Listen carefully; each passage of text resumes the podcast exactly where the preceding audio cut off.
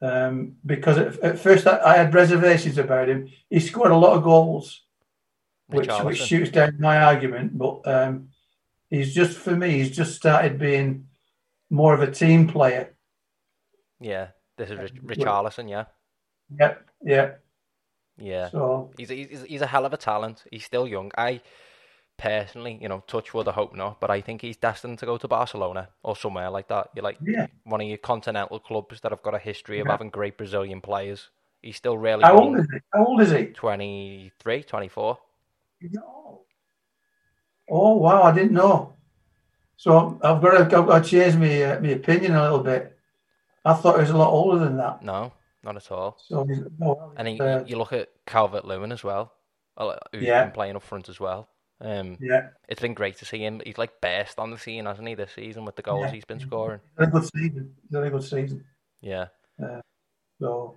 Yeah, um, I've um, I, you know what? We've been having such a good conversation. I decided to click record, but uh, I'll formally introduce the podcast guest for today. Um, one of the regular guests on my podcast, Paul Fletcher, has told me multiple times about how tight knit and together Burnley's 1970s team was and continues to be even today. Yeah. So it's my pleasure to have this conversation with the captain of that side, Colin Waldron. Colin also played for Bury, Chelsea, Manchester United, and Sunderland, and went on to enjoy a couple of seasons in the United States, which I'm really looking forward to hearing about before finishing his playing career with Rochdale. Uh, Colin, we've been, you know, we've been talking now for about ten minutes, having a great conversation about yeah. football today. Um, but in regard to yourself, that's one hell of a career. Um, I really appreciate you taking the time to speak to me today. How are things with you? Good. Um, it, I mean, obviously for obvious reasons, it's so far back now. It's decades ago, um, and I meet up with the lads, but we we tend to now and then little stories come back, um, and we have a good laugh. But when I look back at when you're making me look back at my career, the it's something I give very little thought to ever. Um, but nine clubs. Can't, I don't know whether it was a good thing or a bad thing, but um, I always think when I when I used to see other players have had so many clubs, I thought there must have been something wrong with them. Mm. Um, but I think I just hope that wasn't the case with me. Well, I think you make a point. Make a point there in that when people see um, a footballer with a long CV, if you like, of clubs, and he, you know, yeah. played a lot of different clubs, they often think journeyman. You know, where yeah. a couple. Yeah, and I don't, I don't want to be called a journeyman no. I, I was going to say, Colin, I think you're widely regarded as a as a Burnley legend. Um, if I'm correct in saying you won a Division Two championship and yeah. um, a charity shield as well yeah. uh, for yeah. for Burnley, which is really good going, I would say. And just um, to get the ball rolling, two quick questions um, before getting onto you and your own story. Um, I always enjoy hearing from ex pros who the best player was that they played with and the best player that they played against. Now, I asked Paul this, really interesting answers, and he said the best player that he played with uh, was Roger Hunt when Roger Hunt went to Bolton, and the best player, yeah. the best player he played against was Georgie Best. So I was wondering, because of reading up on your time in America, you played against some absolute icons. So I was wondering for yourself, who's the best player that you played with, and the best player you played against? The, for me, the best player I've played against is the best player that's ever lived. And okay, I played against Pele and Beckenbauer and Cruyff, who were unbelievable players. But the best player that's ever lived was George Best. Really? And uh, and and by a country mile. So above Lionel Messi, Pele, Maradona. Yeah. Yeah, yeah you can. Don't get me wrong. You, you can nitpick. If you look at Messi, can't head a ball. He's not big enough. No right foot. Can't tackle. Now, okay, he might not need to do any of those things. But George Best to this day, nobody knows whether he was left footed or right footed. He was brilliant with both. He was a great tackler. He was a great header of a ball. scored goals, created goals, unbelievable. Now, don't get me wrong, some of the other players I've mentioned were unbelievable, but I don't think anybody had the effect on a team. Like, I know Messi has an effect, but Best was something else. So, um, similar to Paul, you'd say George Best. if it, it, he said Best, didn't he? Yeah. Yeah, yeah. Um, and I didn't, I didn't know, I didn't know he thought that, but for me, it was a, it was a no-brainer. Um, and on top of that, lovely, lovely lad. Yeah. If if you bumped into him in a bar, absolute diamond. Yeah. Uh, that's nothing to do with being a player, but it, it, it, helps his reputation. Yeah, that's great uh, to. But uh, I played with would probably be um, in the short stay I had at Chelsea. It was littered with players: Charlie Cooke, Peter Bonetti in goal. But the standout player for me was Peter Osgood. Um, again, lovely lad, but a, a player and a half one thing stopped him being an absolute blinding player was a little bit of lack of pace, but his control and his vision is absolutely superb. Um, That's really interesting to hear. Yeah. Well, different people have different ideas, but because uh, I played with him mm-hmm. at Chelsea, and then we've played against him, um, and we played um, a little story for you. We played at home against Chelsea not many months after I'd been transferred. And we had a, a centre half who played alongside me called Colin Blant. And Blanty is one of those players you would not want to go against. You would not want to go anywhere near him. And he, Osgood made the mistake of hitting him with a bad tackle and Blanty went off, and there were no subs in those days. And Ozzy comes to me because we were pals from Chelsea, and he's he's mouthing, you know, really cock of the cock of the park there, and he, and he's really full of it. Mm-hmm. And five minutes later, there's a great big cheer, and Blanty comes back down the tunnel. And I've looked at Ozzy and I said, Ozzy, you're in trouble, son. Osgood, but there's about there was at least the second half and part of the first half left. Ozzy went and played left back. Wouldn't come up anywhere near. Uh, I think we ended up winning two or three nil. But uh, Ozzy was a good player. Best I'd played against, I thought. Yeah, that's really interesting. And I think one of the particular reasons why I was really looking forward to speaking to you was that my granddad, who I was really close with, um, he was a centre half as well. Where are you going with this one? What was? Oh, I know, I know, I know, I know. But he was the centre half as well, um, and he played in around the, the 1950s, 1960s, and he made it to Everton's B team. Um, he brought me up to be a centre half as well when I played, and you know taught me the fund- fundamentals like um, don't play the ball across the face of your goal. You know, no fin- yeah. no funny business. If it needs, you know, putting yeah. out, fucking put it out. Don't mess about. Um, and he also gave me the the conf- the self confidence. I would say to every team that I went into, I wanted to be the captain. You know, I just sort of had that about me of wanting to display leadership abilities and, and be a leader, so to speak. So I think again, it's one of the reasons why I'm really looking forward to speaking to you. Uh, what would you say some of your best qualities were as a player? As a player, uh, obviously centre half, you, you, number one is you've got to be a good head of the ball, um, and you've got to have the ability to tackle.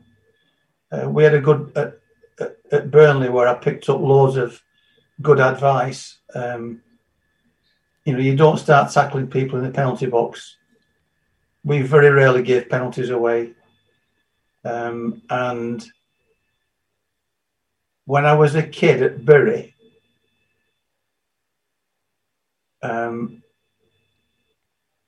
I'm not sure I should go down this line, but when I was a kid at Bury, I was playing centre half and going up from the B team to the A team to the reserve to the first team. And I got into the first team and realised that um, at this level there was an awful lot of um, I've got to word this.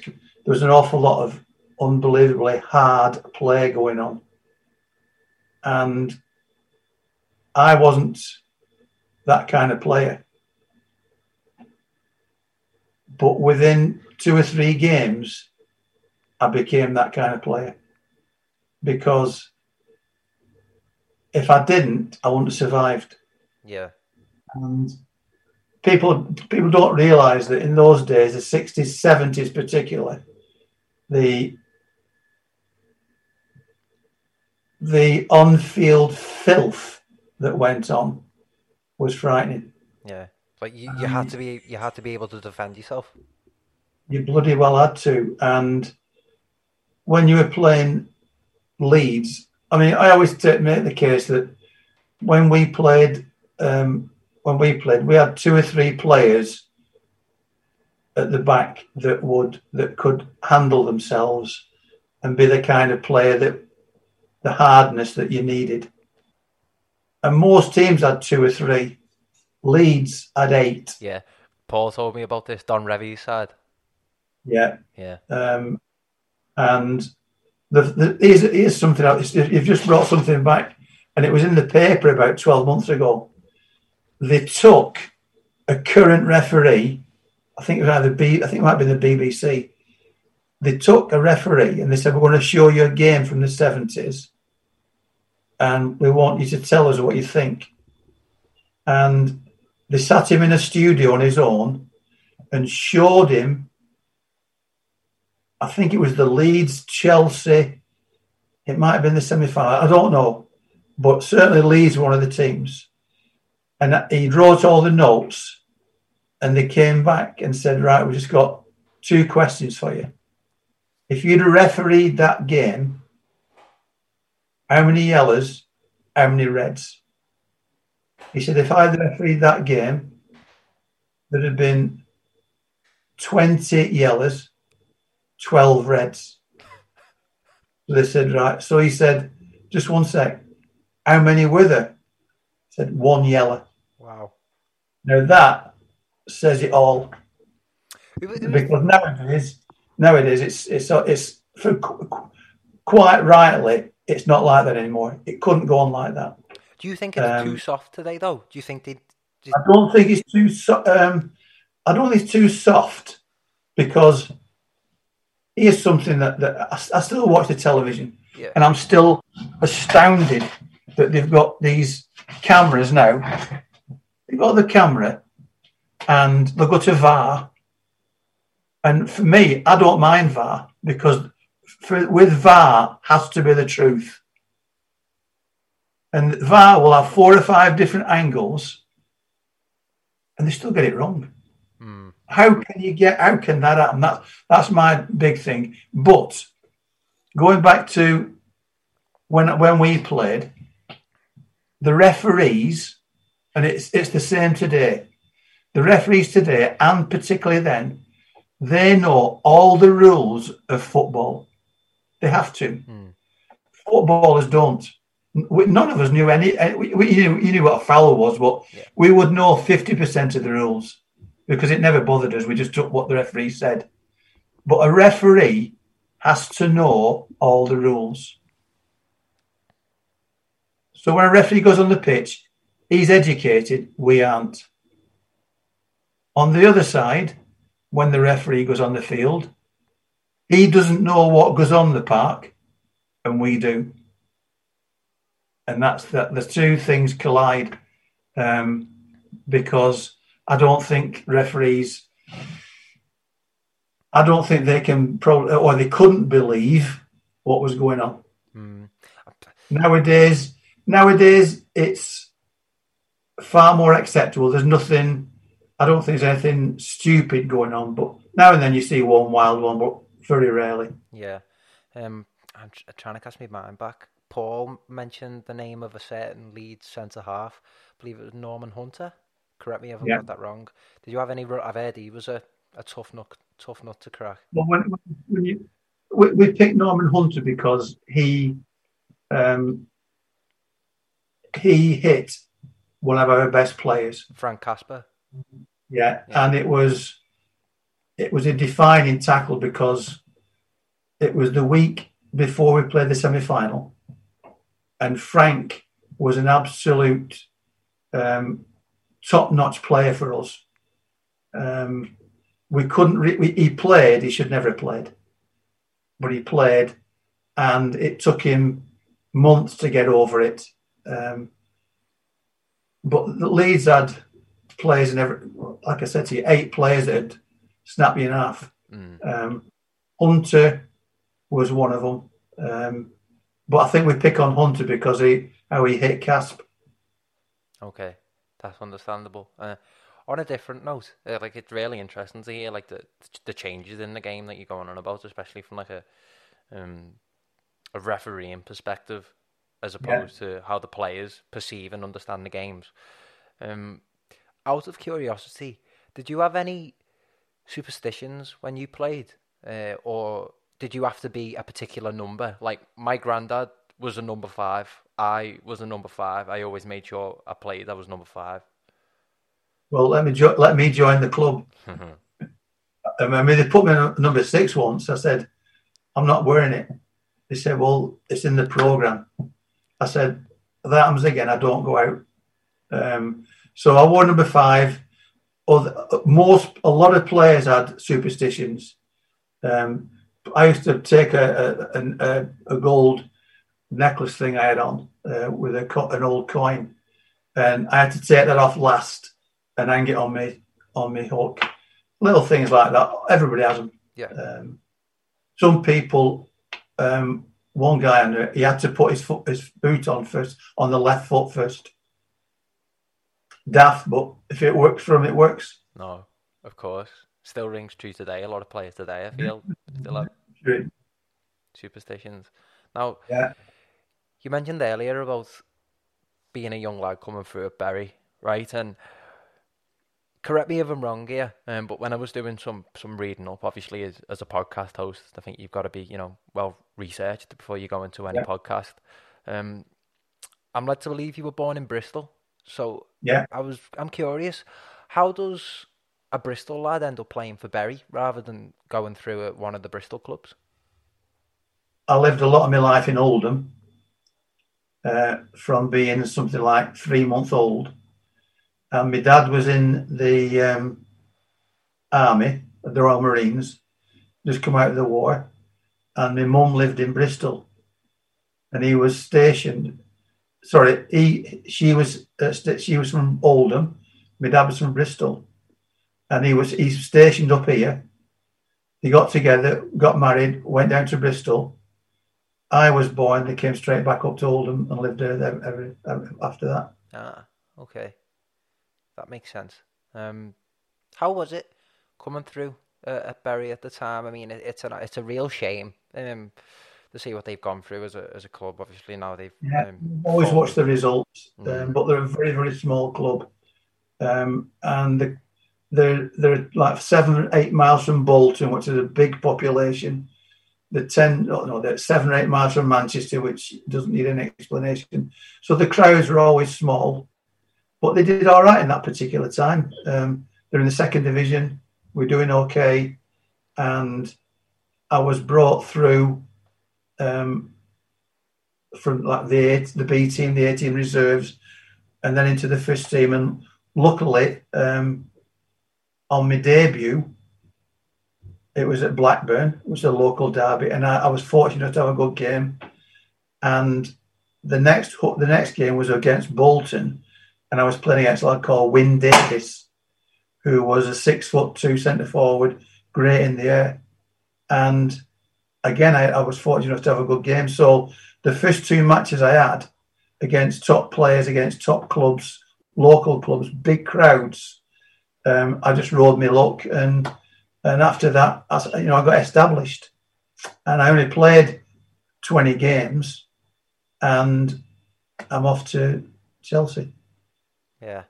Um, when I last spoke to to Paul, uh, I can't believe he didn't tell me sooner, but he told me a story that when he come through uh, at Bolton, you know, one day he was told, right, jump in the car, you're being sold, um, and he didn't have a clue where he was going to. He didn't know what team. Um, and it turns out, and this is why I can't believe he hadn't told me up until the other week, that it was Harry Catterick's Everton that were that were interested in signing him.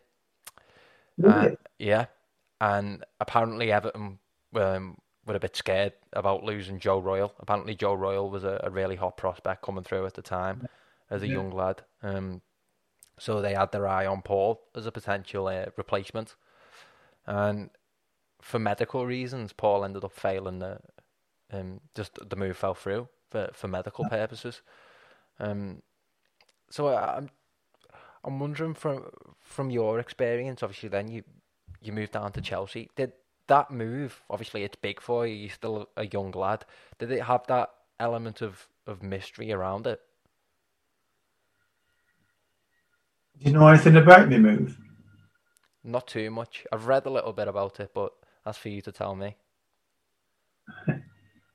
I'm I'm Bury needed thirty grand, and they, they offered me for sale, and in comes one club, Liverpool, Bill Shankly, and I'm told to to come get get dressed the following day, smart collar and tie, come and meet Shanks. You're going to go to Liverpool.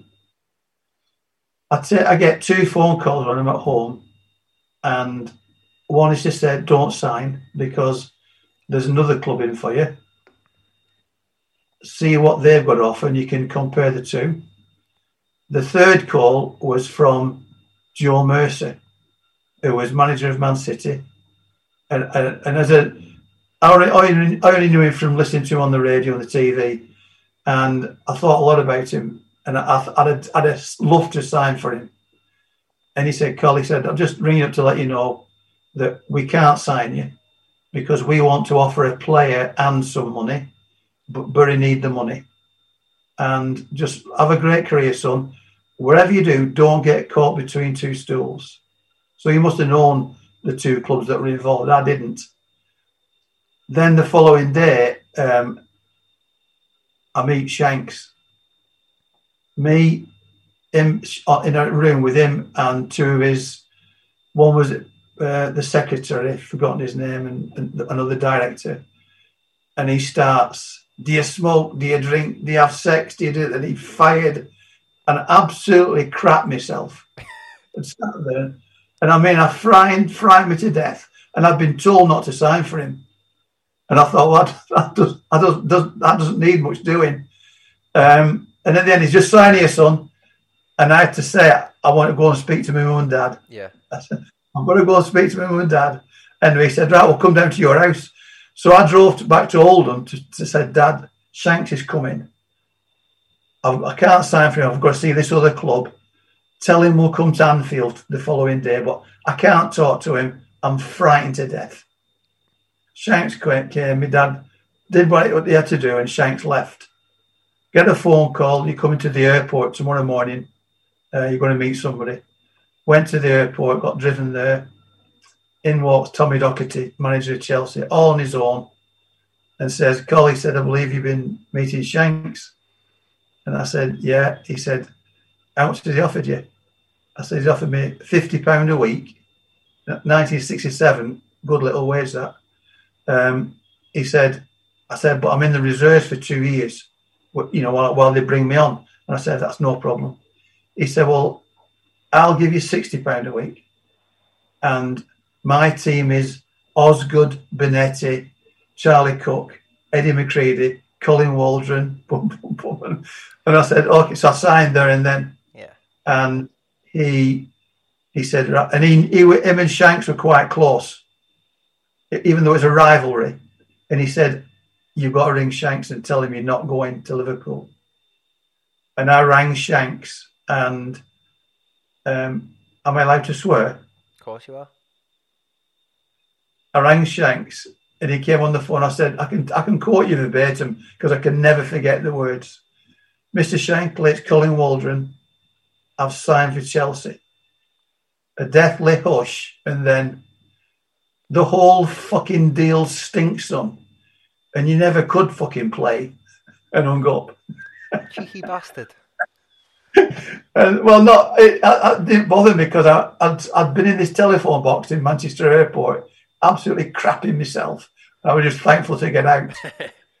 Years go by, and I've established myself.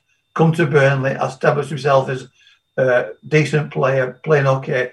We go to Liverpool and win one 0 which you never do, not in those days. But night game, and I'm last one out of the dressing room, and there's a, there's a bit of a long corridor, and as I'm just starting to walk down this corridor, at the other end, Shanks is holding a press conference, and just as I start walking towards the, because that's where the the the bar was, where they drink afterwards. Uh, the press conference goes, and he's walking. That there's me and him walking towards each other, and to be fair to him, as he gets to me, he puts his hand on my chest. He's only about five foot eight, five foot seven, and he goes, "I always knew you'd be a good one." Walked on. Oh, okay. For a month, for a month, I was ten foot tall.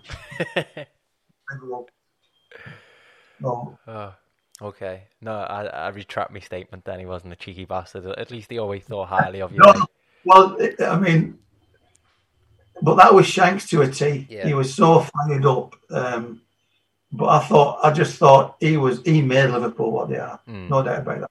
Yeah. So, anyway. Certainly had a lasting impact. And just yeah. interestingly, from, from on that Chelsea move, how old were you around the time of that, that Chelsea move? Um, I just turned 19. Oh, that's so young. It is, particularly when I'd played 21 games still on a learning curve and always lived at home with mum and dad. Now I was going down to London, live in digs. And and the other thing it was that and it took me quite a, it took me a few years to realize that I'd walked into a, a horrible dressing room.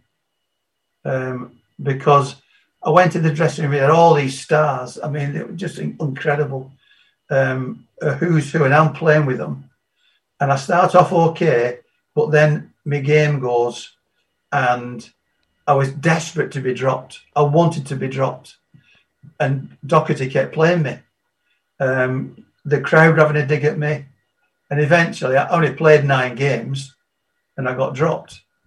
And but what I, what I didn't realise was that the dressing room was was um, toxic and the, all these were senior players. Bonetti had his own group, uh, Ron Harris had his own group, um, Eddie McCreadie had his own group, and I, I didn't realise because I, I, never, I hardly ever spoke to anybody. And here's the here's the classic about. I spent I only spent three or four months down there because I signed in the June, started in August.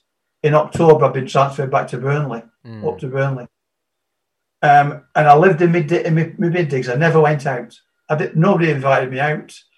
Um, they all, most of them live down in Brighton. I'm living uh, 20, 15 minutes away from the ground. And one night, for some reason, I get invited to a party. Uh, and I'd, I'd never been out for months. And I thought, I'll go. And I go to this party, and it's, it's in a, a semi detached house um, lots of people in, packed.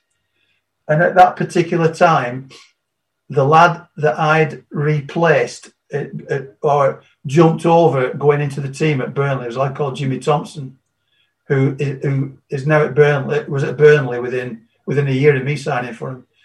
But he was in the reserves as a centre half at Chelsea. Okay. And I this time he put me in. Jimmy Thomson was six foot, uh, fair haired Scottish lad. And we still see him to this day as part of the group. Anyway, so I go to this party and I'm, I'm having a bad time in the, at the team. The team are doing badly. And I've been there 10 minutes and I, I, I don't know a soul. And this lad comes up, maybe early 20s, and he says, Jimmy, how are you? And I thought, he thinks I'm Jimmy Thomson. He says, Jimmy, I've got to ask you. He said, What about that fucking Colin Waldron? Does he stink? and I'm thinking, right, yeah. I said, see you. So I'm out the door and gone. so my only night out when I was in Chelsea, that was it. Fucking hell. Um, and to be honest, I didn't blame him because I was playing. I wasn't playing well, mm. but I, I blame myself for everything.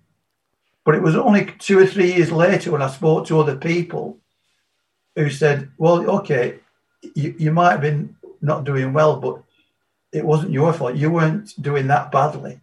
It's just all the players around you, the dressing room atmosphere, and, and I'm thinking, wow, did, and I, I was too young to realise what was going on, um, but I didn't know anybody hardly, mm. um, and I never, ever, ever went for a drink with a player. Uh, the Jimmy Thomson thing just summed it all up.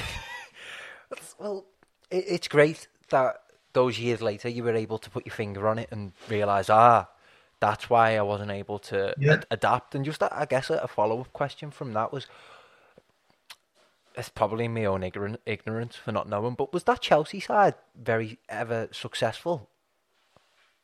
Well, they'd been successful. Uh, from memory, um, I think the season prior to me going there, they got beat in the final. Um, and I, I'm not sure whether was it that season, was it season I left they got to the final. I think they got to the, the, the final twice, lost one and won one. And I can't, I can't. I, you better check that. Okay. Um, uh, I was there night 67, 68. Sorry, 67, three months. Okay. Um, but um, the only player I had any contact with was Peter Osgood, who I thought was a great lad. Yeah. Uh, but I was I was so thankful to come back, get back home, um, and straight. And what summed it all up for me, what what uh, just got me confidence back, if you like, was that I was still playing in the same league with Burnley as I was with with Chelsea, the first division. And as soon as I came to Burnley, I was in, I was playing well, I was fine. Yeah, so it, was, it wasn't you.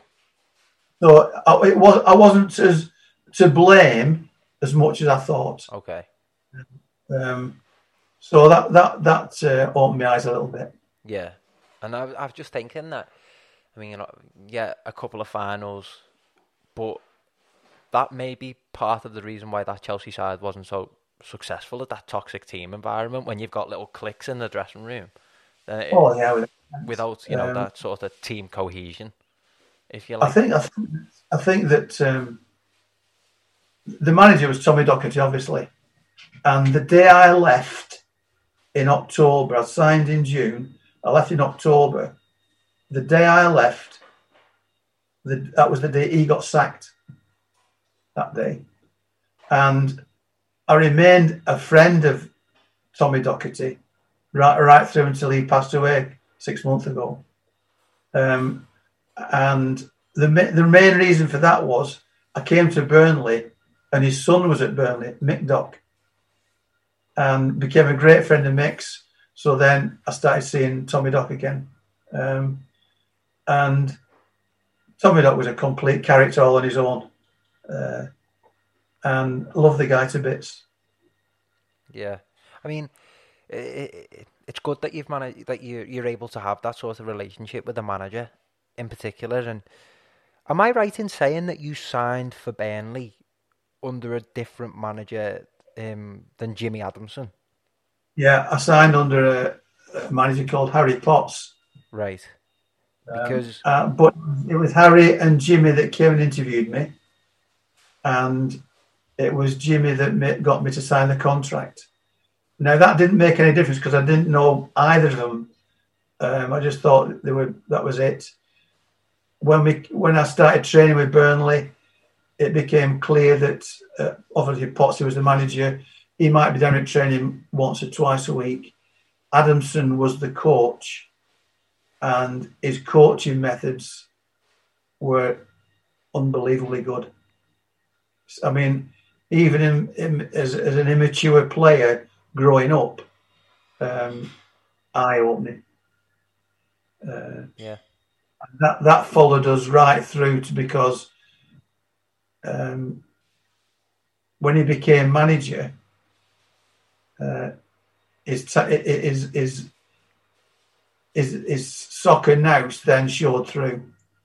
Um, but it was Adamson that uh, that brought us all those lot on. Yeah, that that's really interesting to hear about his um, his coaching methods uh, and his ability to coach because Paul speaks very highly of him. But when I spoke to Paul about Adamson, Paul mentioned his man management abilities and his ability to to motivate you um, to go out and perform. So I was wondering well, for you well, as captain, that relationship's got to be different to the rest of the team. I would say. It, it, it has and it hasn't. It's it's a difficult one because Paul and I um, were very very close, along with five, four or five of the, the players. I mean, of the team, there's about seven, and we meet up on a regular basis.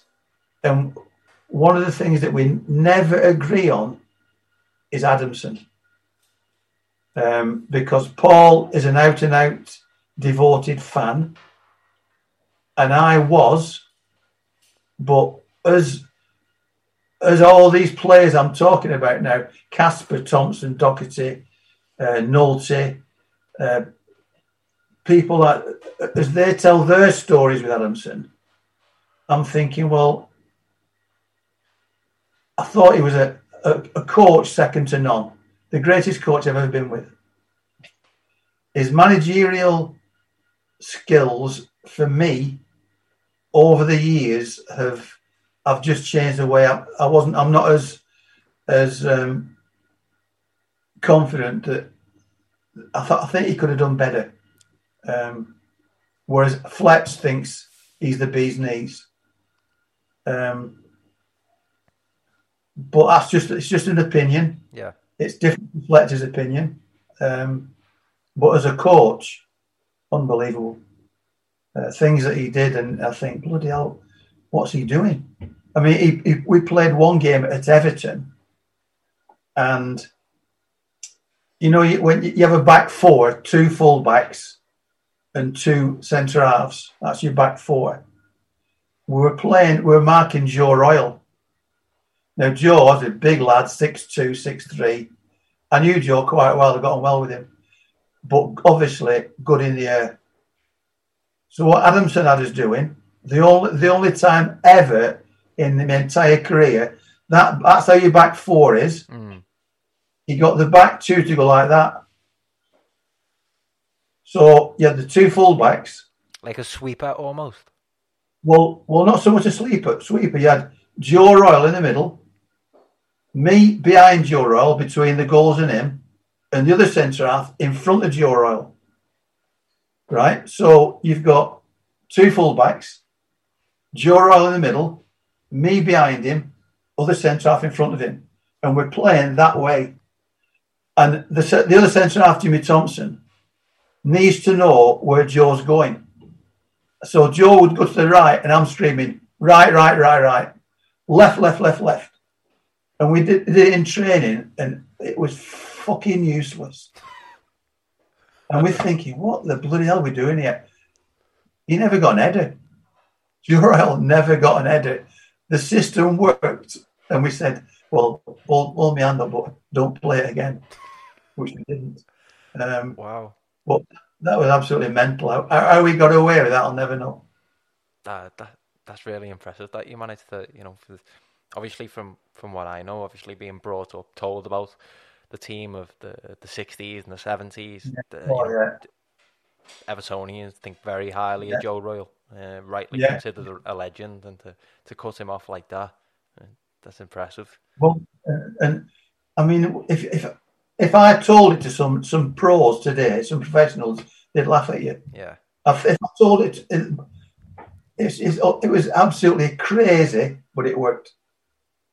Yeah, and just just to follow up on that, I guess it's, it's always interesting to find out. It's, it's a bit of a selfish question, really, but what did you make of that Everton team uh, and the club? I guess within around the the sixties and the seventies. Well, the, the, strange thing is everybody has different views and how you view it and you look at things. I look at our team that we had in the that, that won the second division championship. Had two or three great years from then on in the in the Premiership. And if I'm to analyse that team, as I'm talking to you, Mike, I'm thinking Everton have got a lot. Everton, this is I'm talking about Everton, but I'm talking about my team. Good goalkeeper. Everton had a good goalkeeper. Gordon West. Yeah. Two fullbacks. The right fullback, a strong tackler, but could go forward. The left fullback was past his sell by date, but a class act. And he was naturally left footed. The two centre halves, me and Jimmy Thomson, worked well together. Two hard centre halves, good in the air. You look at the Everton back four, um, Labone. Yeah. Who's lad played along, not Sinclair, uh, played alongside him? Simpson. Trying to, trying to think of his, um, his centre back partner because I've been brought. He played alongside Labone and was sensational. The fullbacks, um, I can't remember the name. Ray Wilson. Ray Wilson was the left back. Ray Wilson, right? Uh, and I don't know. Then you go into midfield. Our our midfield, a right-sided midfield player called Martin Dobson, bombed through, played for England, bombed bombing forward on the right, scored you 12 goals a season. Our quarterback was the left-sided, a natural left-sided midfield player, Doug Collins. He created for us. In the middle, Geoff Nulty, who became an Everton fan, a, a player, played right in front of the back four. He'd, he'd go forward, score 10 goals a season. So the balance, the balance, which is a huge thing in soccer, was perfect. Up front, Paul Fletcher, great in the air and brave. Alongside him, Frank Casper, a gazelle with a cannon in both feet. Winger, Leighton James two footed, crossed a great ball, scored goals. So the whole, every position in our team, perfect for great position and perfect for the for the team. At that time, Everton just the same. Bally, um, Harvey It was, it, uh, it was the little tough winger he had. Stocky. Alec Young. Uh, no, no. I'm trying to think. Um, uh, Brown. Um, it might have been Alec Young, uh, but I don't. But but I always remember when we played when we played Everton. It was like two twins going against each other, um, and because were they, the balance in our team was outstanding, but the balance in Everton's team was just the same. Um, that's what's what you've just. When I talk to people like yourself, Mike, it kickstarts my memory going again. It yeah. all brings it all back.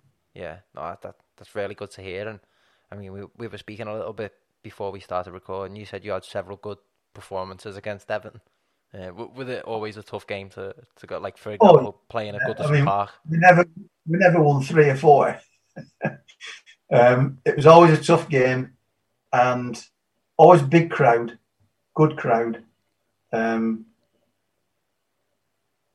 and they were always a, a football. What, what was the manager called? Uh, um, Harry, Harry Catterick. That's it. That's him. Um, because he, he, he, had a, a, a, long spell, didn't he? Did I thought he did well for the club? Yeah. Um, and I thought they, I thought they perfor- I thought Everton were a, a good football inside, um, and a successful side as well.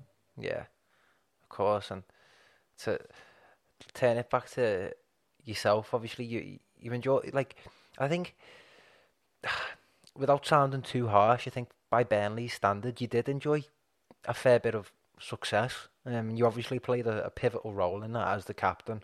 Um, to be well, cap- to be captain of a you know a side that goes on to win the league, no matter what division, I think that's a tremendous achievement. Well, Burnley won the league in sixty three or something. I don't know, sixty. And I hadn't, I hadn't got to the club then, but we when I got to the club, sixty seven, it was just so so. We got relegated a couple of years later. We had one poor season in the second division, but then we got this side together with the balance and everything. We came up um, and the the last game of the season we, we drew at Preston. Then we won the um, Charity Shield. Yep. Uh, Which you scored then, by the way. Yeah. Um, again, that this was this was Adamson again because that goal in the Charity Shield was a, a set piece, and set pieces haven't been used a lot, but Adamson brought them in. And this this little story here for you. Um, this goal I scored against Man City to win the Charity Shield. It was there was lots of running off the ball, different people. You know, it's a really complex move. Yeah. But it ends up with me in an ocean of room heading the ball in from close range. So we scored this goal. We won the Charity Shield, and we're starting that life back in the Premiership, the Fifth Division. Yeah.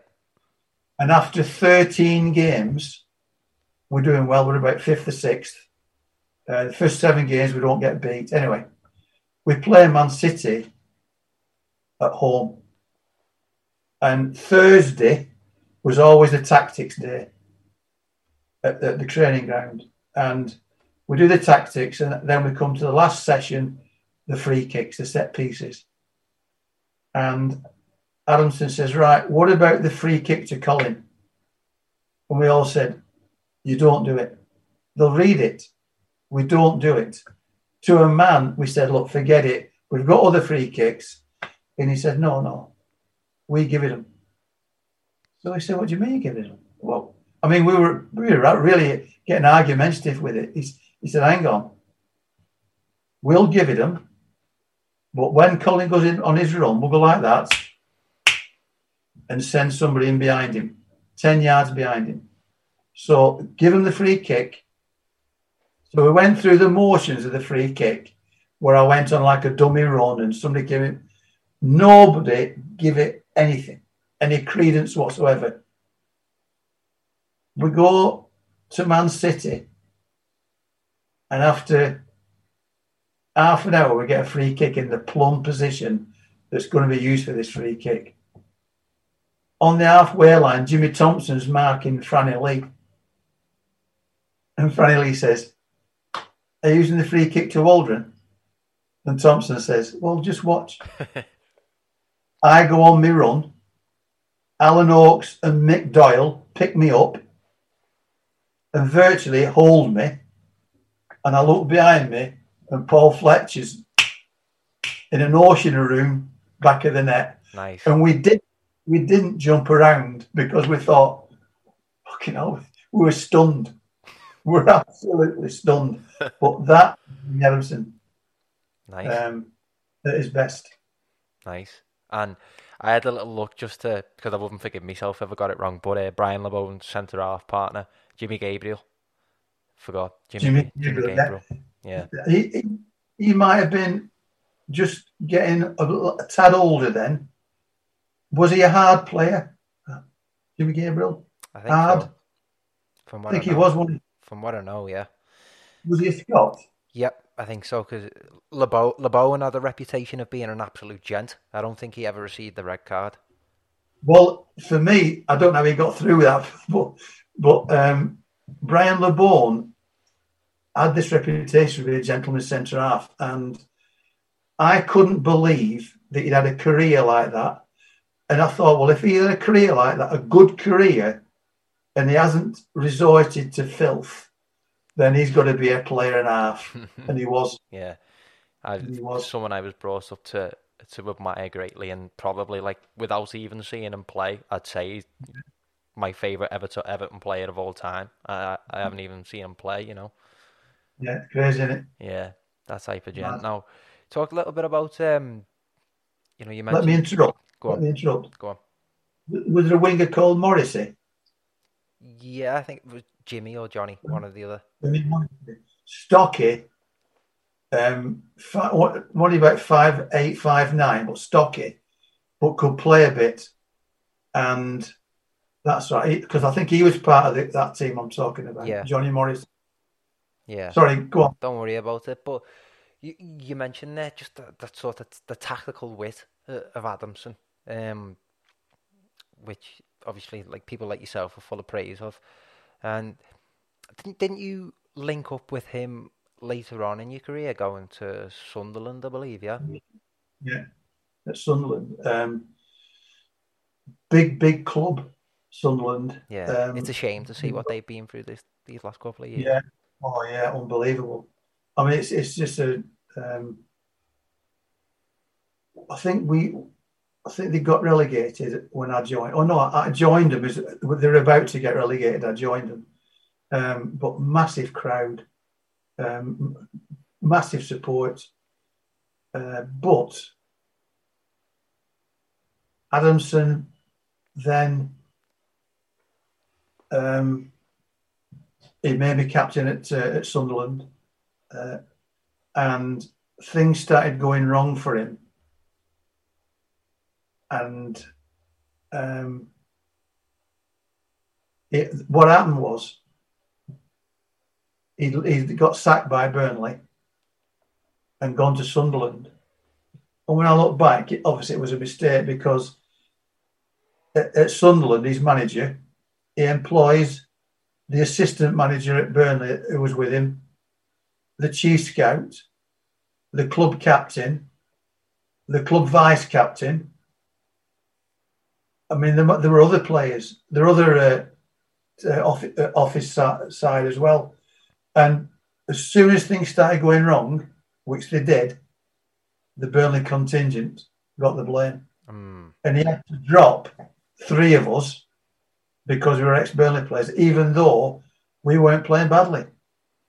Uh, and once that happened, um, all three of the players left the club um, in in a little bit of a on a downer, I think.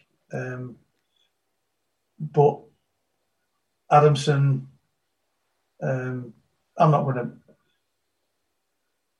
I'm not going to say I'm not going to blame Armour, but uh, how how he handled it, I didn't think was good. Three people who followed him through thick and thin, and we're all leaving the club very quickly. Um, and I think probably because he wanted to get rid. But uh, we'll never know. Mm, uh, that's strange. Well, I, I guess just from I say an objective perspective, it's e- it's easy to sort of point the finger, isn't it? you know, the, the three Burnley oh. lads, I guess. Well, I think that I don't think. To be fair, when he told us that he was dropping us, it, it, it was blatantly apparent why. And as, as, as captain, I spoke for the other two whether they liked it or not, and I said, "Boss, we understand why. Um, we'll we'll carry on doing what we can do."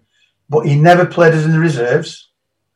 We didn't play, um, and results didn't get any better. Uh, and all three of us left the club mm. halfway through the season. So wow, was was Manchester United before or after Sunderland? Before I, would um, when uh, when Adamson got sacked at Burnley, um, they put in charge a guy called Joe Brown. Joe Brown was um, a born again Christian, and he preached the Bible to everybody. I mean, preaching the Bible to a professional sports team ain't going to go down well. But he was a really nice fella, mild, totally out of his depth as manager of a football club, and totally under the cosh of the chairman, Bob Lord. Bob Lord was now an out and out cunt. Um, and um, when this, he sacked Adamson at Burnley. Mm. And the, the, the day they sacked him, Granada television rang me up. And I knew the Granada people. And they said, Will you come and do an interview? I said, Yeah, I'll come and do an interview. And they knew I was going to slag off the club and uh, my phone goes. I'm just about to go down Manchester for the interview, and it's Bob Lord, and he said, uh, "I understand you're going down to do a TV interview." I said, "Yeah, I am." He knew that I was an Adamson man, and if you're an Adamson man, you were against Bob Lord, and he he was a a dictator like you won't believe. So he's took all. Well, he always took, he always had the club anyway, but he sacked his manager, got a puppet in his place, Joe Brown, and rings me up and said, um, "I'm a bit concerned about what you're going to say in the interview." I said, "Well, to be honest, Mr. Lord, um, I'm not going to say anything like that. Um, I'm going to say I'm, I'm not going to put the club in jeopardy." Um, and anyway, he hung up. I went down, did an interview, just said, "Look, that's football. That's what happens. It's sad, but we've got to get on with it." Results went from bad to worse, and the three players that were at Sunderland, went to Sunderland, were, were all we were all Adamson men. Three blatant Adamson men in the team. Yeah. Within three games, we all got dropped. You're talking the captain, the vice captain, and another player who were all first team regulars, and they all got dropped because the chairman, Bob Lord, said get rid of them. So we all got dropped. They carried on losing. They got relegated. But within um, within a, a, month, Adamson had got the Sunderland job, and we all went up to Sunderland. Mm. All three of us. But the that it didn't work there either. Mm. That that's interesting to hear. That even now, like obviously with Paul's experience in the commercial side of the game, one of the things yeah. he often says about people on the board is that, and uh, you know, like directors and executives is that is that they're not football people. Like they don't no. understand the game. And it's interesting to mm-hmm. hear that it was still the case back in. Oh, it, they don't understand the game. If you go on the board of directors, you're there for one reason. Well, you might be there for two reasons. One is to support your club, and you've probably put some money in. But two is ego. All about ego mm. and nothing else. And Bob Lord at that particular time was skint. He was robbing the club. Um, and within, I don't know, within a couple of years, he'd gone. Uh, That's interesting. Now, from your perspective as a player, I was really interested in, interested to hear, and one of the things that Paul flagged to me um, when he suggested that I speak to you was the fact that you um, ran a business alongside the late great Colin Bell, um, who I've heard a lot of good things about. Yeah. Now, you like you look at players especially today, um, in the modern game, like it's not uncommon for them to have like external business ventures, whether it be like a clothing brand, something fitness related, or uh, just yeah. like just shares or stakes in a in a certain company. And I'd be really interested to hear what was what were both some, what Colin Bell and I were at Bury as kids. Right he was a couple of years older than me, I think, and he was in the first team, and and I was an apprentice. I would be cleaning his boots and whatever. But Colin Bell at, at, at, and Bury were in the second division, and he was streets ahead of anybody, and he signed for Man City. Now, at that particular time, he had an agent, and the agent said, "I asked the agent if he'd do me a favour." He said, Well, you know, I'll put you into my books. Now, he only had two players on his books, me and Colin Bell. So, me and Belly, uh, he went to Man City. I, I came back to Burnley, and we'd, we'd bump into each other now and then, but we, but we had the same agent.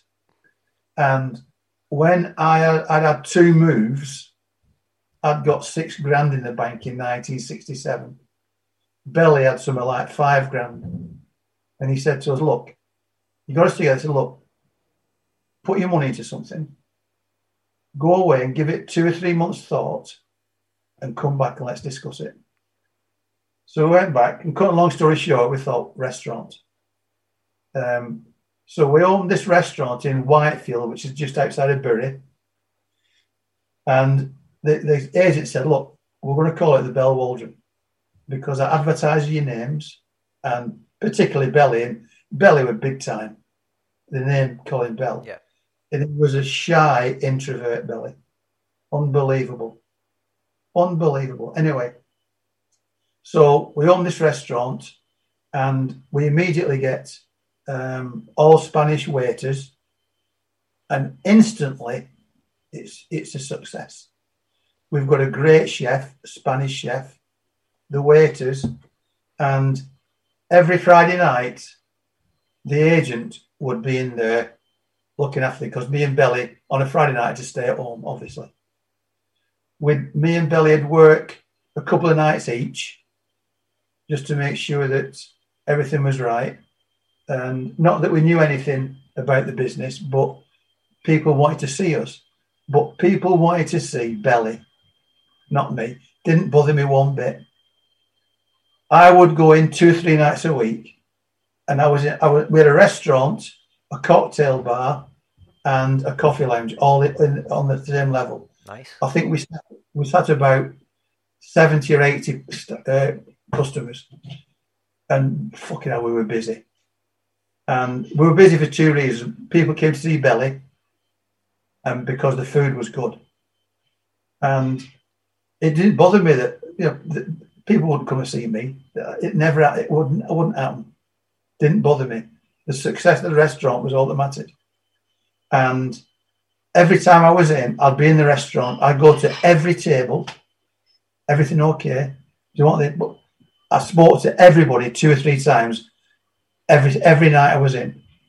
Belly sat downstairs in the office at six o'clock, and at eleven o'clock he'd start switching the lights off upstairs, so they had to leave. Couldn't he? He couldn't talk to anybody, and I'd say, "What the fuck? You know what's fucking going on here?" Because it really pissed me off. But the the agent said, "Look, nothing you can do. You're stuck with it." Yeah. Uh, we, we had it for four years, hugely successful. Um, Belly sold out. No, I sold out first because I was getting married. And I think I got me six grand back and another four. I think I got 10 grand. Two years later, Belly sold out, got 98 grand.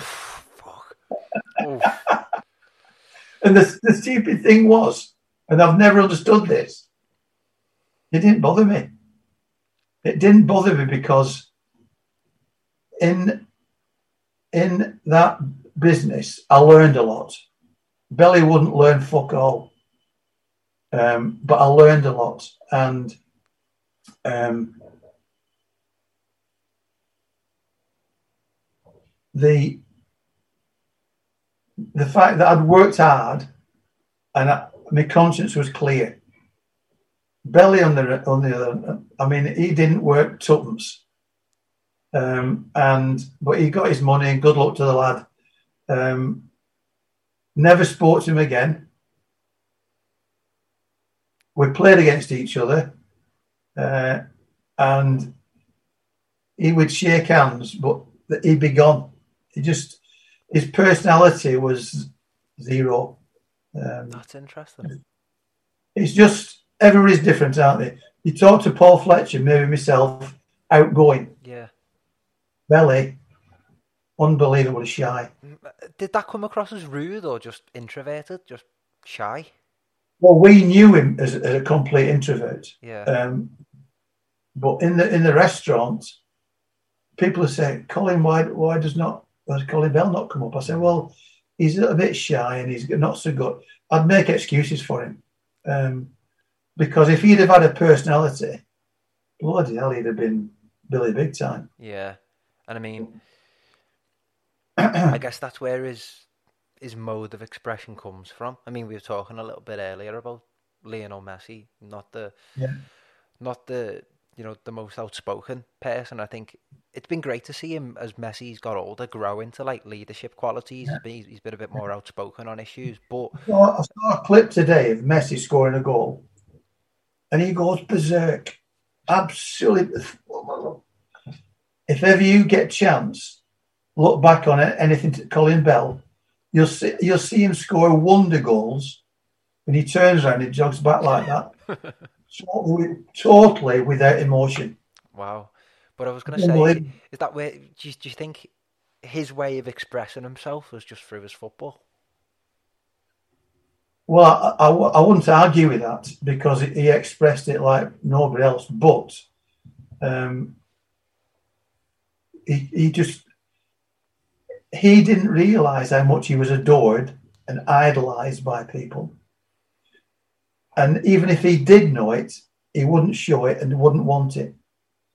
His, his introvert personality was, I've never known anything like it. Wow. It was just crazy. Yeah, it's crazy. You couldn't, you couldn't talk to people in the restaurant. They'd come to see him. They'd travel miles, but wouldn't come out of their downstairs. Mad. Uh, mad. He, he's got a stand named after him now. Oh, no, yes. I mean, to be honest, at Man City, he deserves it. But he hasn't got he hadn't got a bar named after him in the Bell Waldron. now, America, right? As yeah. like one of the things that really hurt me about this whole lock- lockdown and pandemic and not being able to travel was um, the the university that Paul is the co-founder of. Um, I've I've just finished studying there, and I was meant to spend, you know, my final year, graduating the summer of last year, the summer of 2020. I was meant to be going over to the US um, and working with a, a club in California. Um, wow. And, and doing a placement there, which just hasn't hasn't come off, obviously, with the, the pandemic. And I am absolutely fascinated with the way Americans show, like the showmanship of American sport. Um, I think it's absolutely fascinating. Like obviously, uh, you, you look at basketball, baseball, American football. Like that's their bread and butter. They're excellent at it. Whereas yeah. soccer, as I've heard you call it a couple of times, as as we've been speaking, like it still very much is developing even now. And when yeah. you joined, it wasn't Major League Soccer as we know it now. I think it was called the the North American Soccer League or, or something along that line. And um, I think you played for three different clubs, if I'm not mistaken, three different cities. So yeah. tell me all about it. How'd you find it?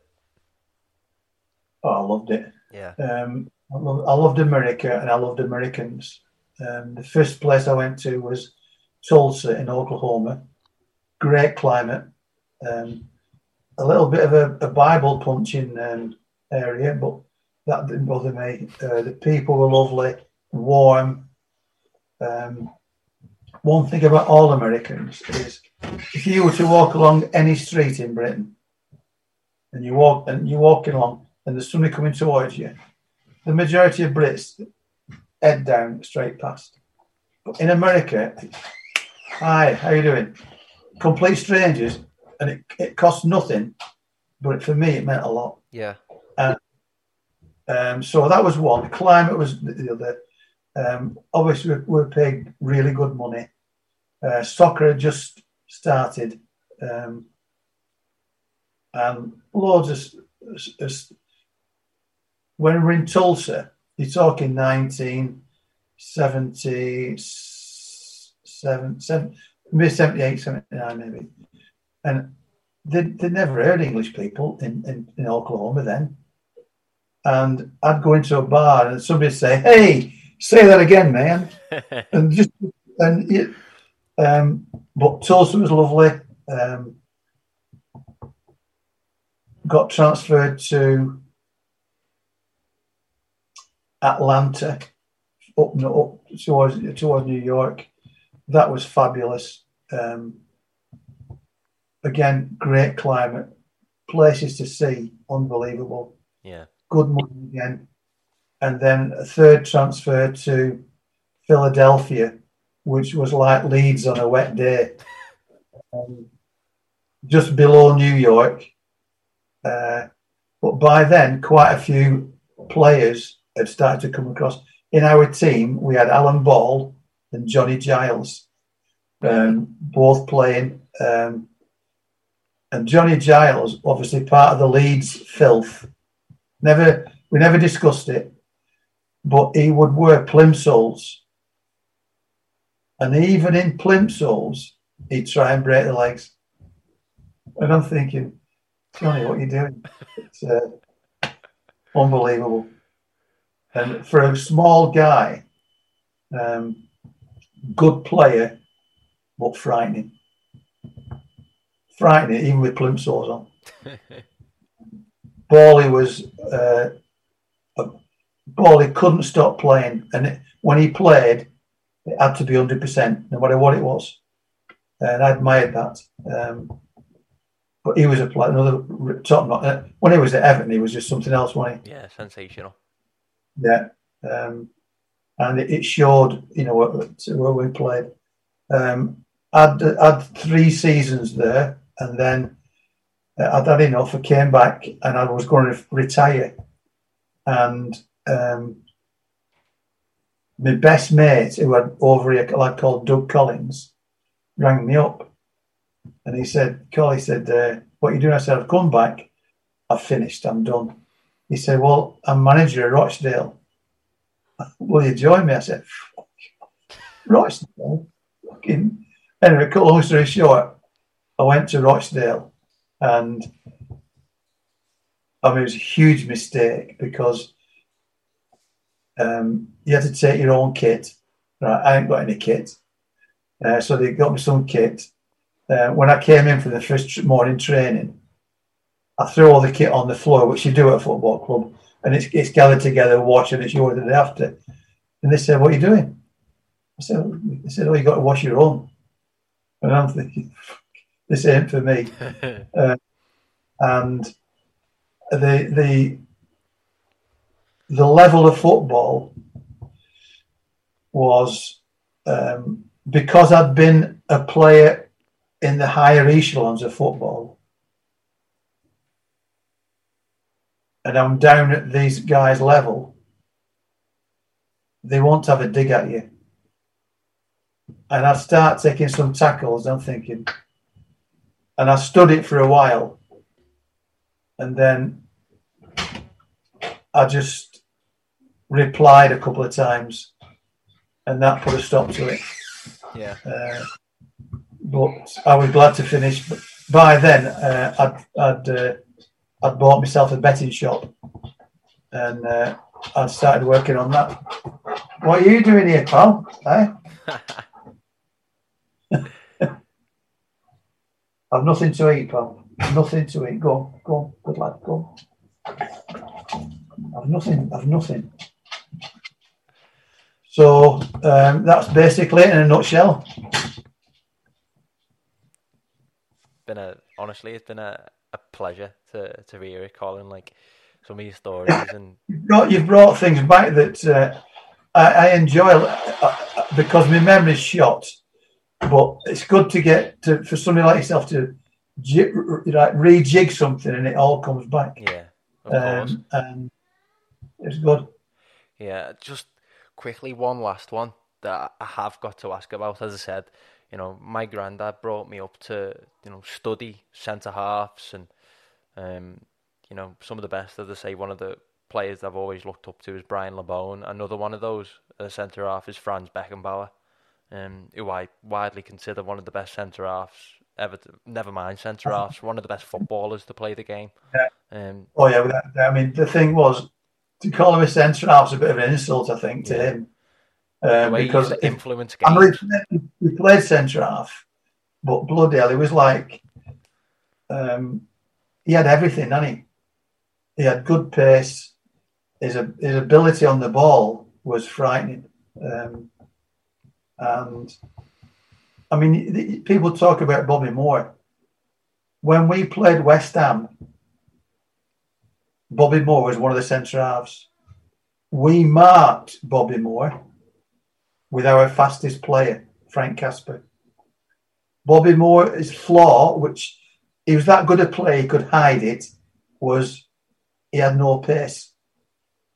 So we made sure Frank Casper marked him, and we always did well against him. Yep. But, but Beckenbauer, you couldn't do anything like that with Beckenbauer. Mm just a just a bit um, he'd probably he'd probably come close to being um, second or third in the world for me. Certainly, yeah, I yeah. would say so. Like the way he could influence a game. Oh yeah, at the back. yeah, without a doubt. Incredible, yeah. and um, someone else finally before we we round this off and finish. Um, somebody who I feel technically is certainly probably top 10 players that I've ever played. But in regards to his philosophy and how he impacted the game even today, um, especially when you look at Barcelona over the last 20 years, 25 years, and Mr. Johan Cruyff, who, if I'm not wrong, you did have an experience with over in America. We played against him, um, and I hit him with six studs and I, I, always made sure my studs. You know, it's another one here. When I first re- when I first joined this hardman club, um, we had these really st- tough plastic um, studs, but then I came across these aluminium ones, but, but they were big, and I thought they'll do for me. So I put them in my boots and filed them roughed them up. And then I realised that before every game, the referee came in and inspected all your boots. Yeah. So I took them off, put them in my dressing room thing, got locker, put these other ones on. He came in, felt them. As soon as he went out again, switched my boots. Um, but uh, the what was I, what was saying what was saying then before that? Are you playing playing against Johan Cruyff? Yeah, And I mean, this guy was six one six two. Okay, were quick. And in football, if you've got early pace, huge. Mm. And I had, I was blessed with not bad early pace. I'd, I'd said, take me on if you want to take me on. Well, he fucking took me on. On he was in the box, going towards the goal line, and I had a bloke with me, two of us. Fucking, he's gone past two of us in a blink, and I thought that ain't going to happen again. So I hit him with six studs just below the groin, an absolute peach. And he jumped up and he said, "Play the fucking ball, you cunt." in English, in English, but. Um, you know, I think we got beat four. Anyway, they're a bit tasty. And... Aye. Oh, what a story to sign off on. Colin, I just want to say, mate, it's been an absolute pleasure to, to speak with you, sir. And... Oh, I it's, up, I hope it's been all right. Oh, it's been a, it's been absolutely brilliant. I, I, honestly, mate, reflecting on it, like I've been running this podcast for the last year. I'd say now a year or so, and this has certainly been up there with one of my favourite um, conversations yeah. that I've had. The, the only concern was I just thought that you were a low life because of doing Paul Fletcher. Aye, I'll, oh, I'll tell him you said that.